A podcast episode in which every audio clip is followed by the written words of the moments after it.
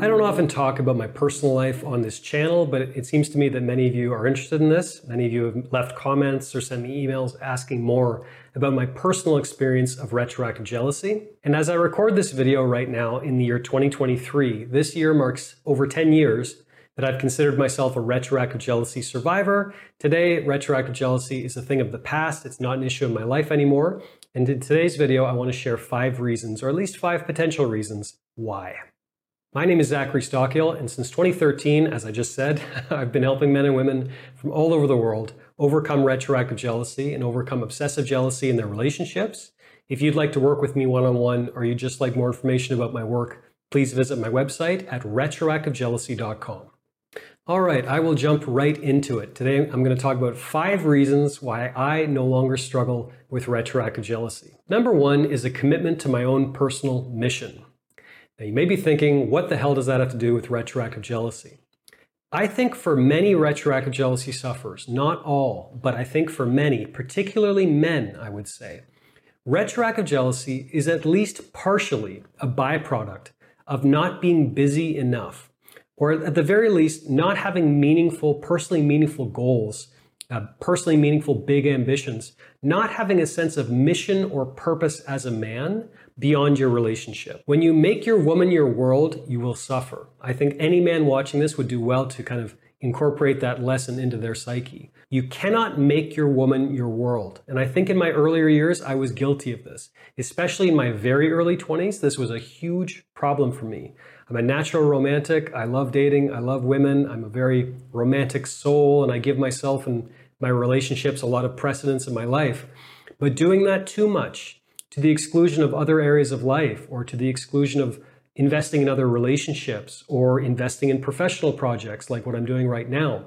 When you make your woman your world, you suffer and your odds of struggling with retroactive jealousy increase. This has not been a problem for me for many years now. I have a very clear and very meaningful and very energizing personal mission as a man that involves my family life, that involves my creative goals, that involves my work that I'm doing right now, that involves many different areas of my life. Frankly, I don't think I have the time, and I certainly have zero interest in struggling with retroactive jealousy. And I think this is one of the reasons why it's just not an issue for me at all in my personal life. Reason number two is realism over idealism.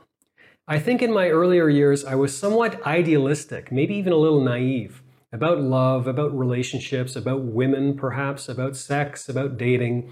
And I think I had somewhat of an idealistic view on relationships. I thought that things had to be perfect, and my partner's past had to be perfect, and I had to be perfect, and our love had to be perfect. And I was really struggling with this very naive idealism, this perfectionism that got me nowhere in my relationships and that absolutely contributed to retroactive jealousy. Some people try to replace their idealism with cynicism or pessimism. They go from being totally idealistic to totally pessimistic. And I think that's equally stupid. I think that's equally ludicrous. I choose realism. And my version of realism when it comes to sex, dating, relationships is that everyone is imperfect. Everyone is gloriously imperfect, myself included. There's no such thing as a perfect woman for me out there. There's no such thing as a perfect partner for anyone. There's no such thing as a perfect relationship. Needless to say, perfection does not exist. There's no such thing. And as I often say, you will drive yourself and others absolutely crazy if you go looking for perfection. It doesn't exist. And I, I'm a lot happier since I really embraced that philosophy. And my relationships have been so much better, so much better since I let go of my idealism and embraced realism instead. Reason number three is I think it's safe to say that I truly reject any kind of victim mentality. I've done a lot of work on myself over the past 10 years to eliminate wherever possible any traces of self pity or any inclination toward a victim mentality. I find self pity in myself and others absolutely repellent I abhor self pity. I think I recorded a video recently talking about how I believe self pity is the least useful human emotion. It serves no purpose other than to keep people stuck. And over the past decade, I've worked very hard to, as much as possible, exorcise with an O, exorcise my own inclination towards self pity. I don't have a victim mentality. Of course, I have moments of, you know, occasionally feeling unmotivated or, or whatever, or even occasionally complaining. But I've really worked very hard in trying to limit that as much as possible. I choose to embrace the perspective that everything in my life is my fault, everything. I'm a free human being, I make choices, and I'm not a victim. So I think that not having any semblance of a victim mentality has been a big part of why I no longer struggle with retroactive jealousy, and I haven't struggled with retroactive jealousy in over 10 years. Reason number four might sound kind of strange, but it's true. I think I have a new perspective and a deeper perspective on death and what's really important in life. I'm not going to go into the whole story, but there was about a one year period where I lost the three closest women in my life. I lost one of my best friends in the whole world, I lost my mother, and I lost my grandmother. And I'm not putting that out there to gain any kind of pity. I mean, we all have to deal with loss at some point. But I'm saying for me, that particular experience truly did change my life. I mean, it sounds cliched and corny, but it's absolutely true. That experience changed who I am as a man. That experience changed my perspective on death, needless to say.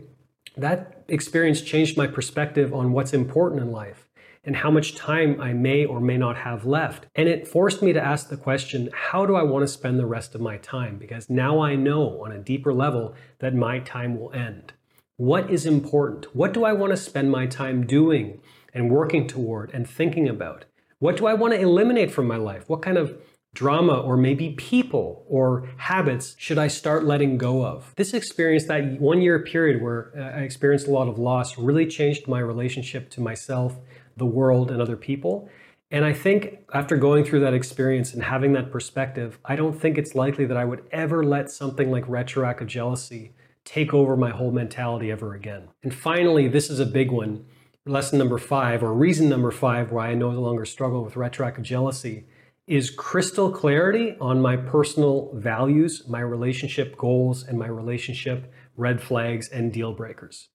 In other words, as I often tell people on this channel, sometimes retroactive jealousy is 100% about clashing values. Sometimes there are absolutely red flags in someone's past that need to be addressed that people should think about. And when I was single, particularly in my 20s, I spent a lot of time being single and dating casually and learning about myself and what I wanted and what to avoid and what I'm okay with and what I'm absolutely not okay with and getting a real sense of my own moral compass as a man, getting real clarity on my values, what's important to me in a life partner, what's important to me in a relationship. So there's no more gray area for me. I know what I'm okay with and I know what's not okay with me. And if I ever met a woman, if I was single again, for example, and I was out there dating, and I met a woman and it became clear to me that we didn't share the same relationship values, we didn't share the same goals, I'd move on very quickly. And thus, the odds of me having any kind of rational retroactive jealousy down the line go down to pretty much zero because I would never get in one of those relationships in the first place. I know how to approach it, I know how to discover my values in an ongoing process. And thus, the fact that I have this clarity on who I am as a man, what's okay with me and what's not, brings my odds of ever potentially struggling with retroactive jealousy way down and makes it much, much, much less likely that I would ever struggle with this in the future.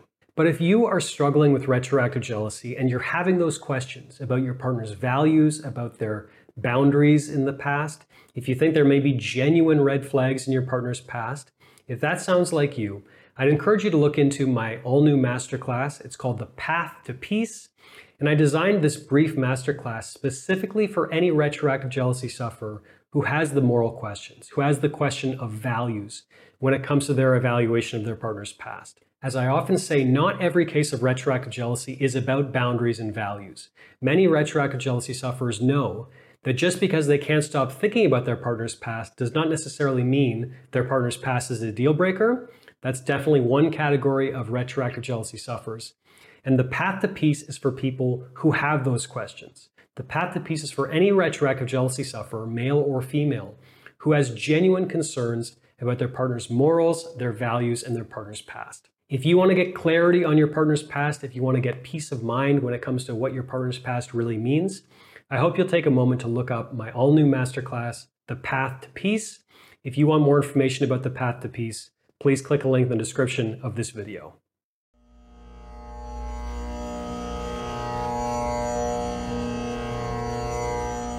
Thanks for listening to the Zachary Stockill podcast. If you enjoyed this podcast, please be sure to subscribe and leave a rating and review on Apple Podcasts or your podcast app of choice. To learn more about my work on jealousy, relationships, and more, please check out my YouTube channel at Zachary Stockill. For information about my online courses, books, and coaching service, please visit my website at retroactivejealousy.com.